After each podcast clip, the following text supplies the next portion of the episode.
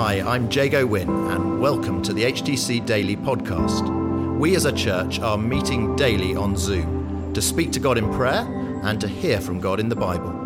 For those of you who can't join us live or who want to listen again, we're featuring the daily Bible thought, and we're also including how we're being encouraged to pray each day. Today, it's Weng Li. Good morning, everyone.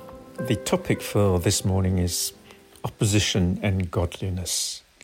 And the reading is taken from Proverbs chapter 29, verse 8 to 10. Mockers stir up the city, but wise men turn away anger.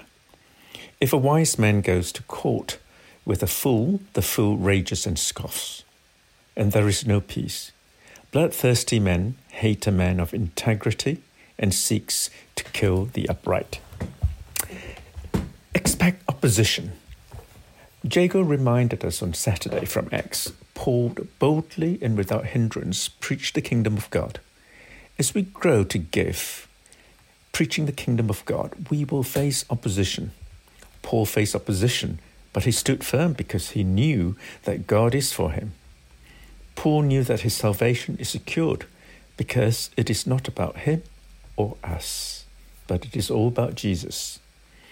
Paul was prepared to give his life and love those who seek to persecute him and to share his hope with them. Our opposition today can come in different forms. Firstly, stir up the city, causing division.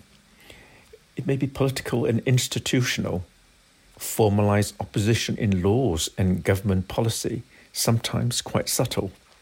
Increasingly, political parties insist that you cannot work on one issue with them if you don't embrace all of their approved positions, like a package deal.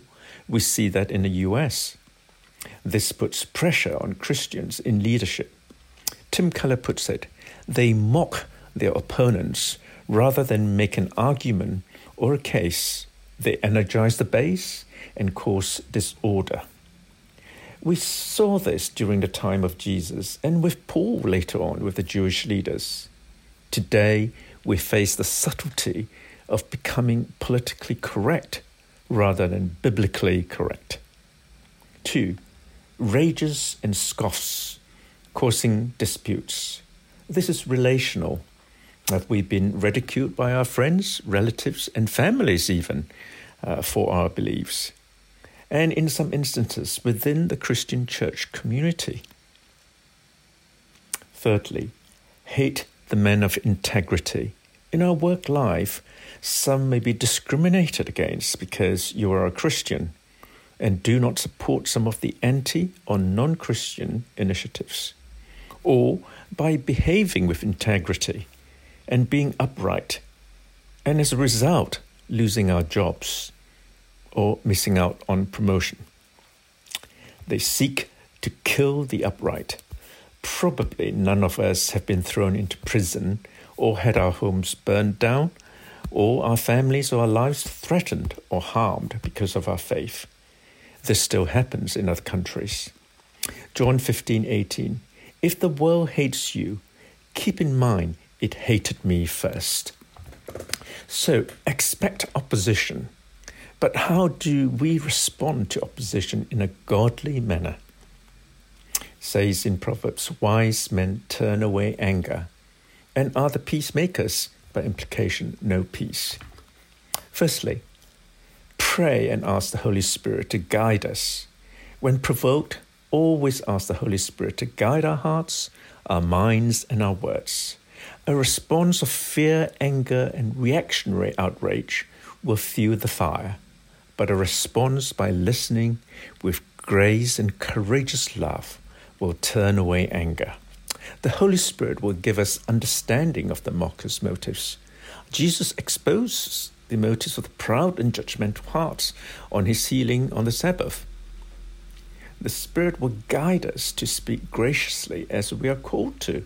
In Colossians 4 6, let your conversations be always full of grace season with salt, so that you may know how to answer everyone. Two, repent if needed. we need to examine our own hearts by asking whether God could be using the opposition to get you to deal with some blind spot, shortcoming, or sin in our own lives, irrespective of our opponent's motives. 3. Look to Jesus and love genuinely. He will give you the grace and strength that you need to bear up under every trial for the sake of the gospel. We are called to love our enemies. In Matthew 5:44, love your enemies and pray for those who persecute you.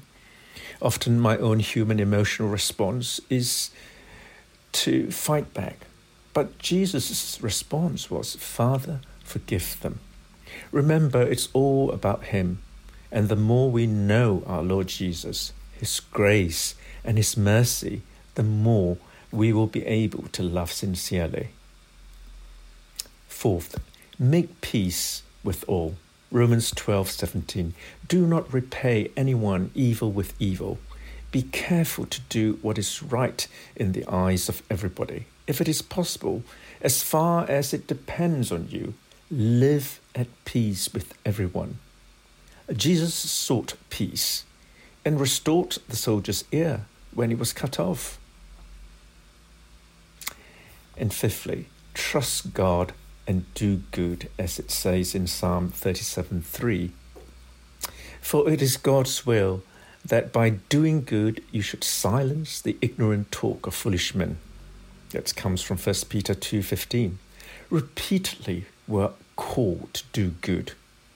And in Proverbs 25:21, if your enemy is hungry, give him food to eat, and if he's thirsty, give him water to drink for you will heap burning coals on his head.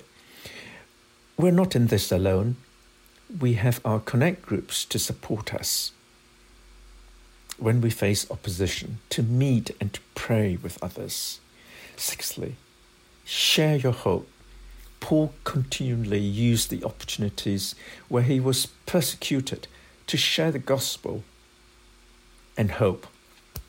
And the example of uh, him facing King Agrippa and later on in Rome, he was able to just give his testimony on how he was converted. He continually used those opportunities to share his hope. Lastly, be respectful in answering 1 Peter 3:15, but do this with gentleness and respect, keeping a clear conscience. I hand it back over to Josh. Wang spoke to us this morning from Proverbs, reminding us that uh, expecting opposition is part of what it looks like to be a Christian. And he used the phrase that wise men turn away anger. And he encouraged us to pray, to ask the Holy Spirit to help us, to repent if needed, to look to Jesus and to love genuinely, to make peace with all, to trust God and to do good, to share the hope that we have and to be respectful. We were then encouraged to pray for ourselves but also for Christians in politics, for leaders in the church, and for the church community and their families. So let's pray together, shall we?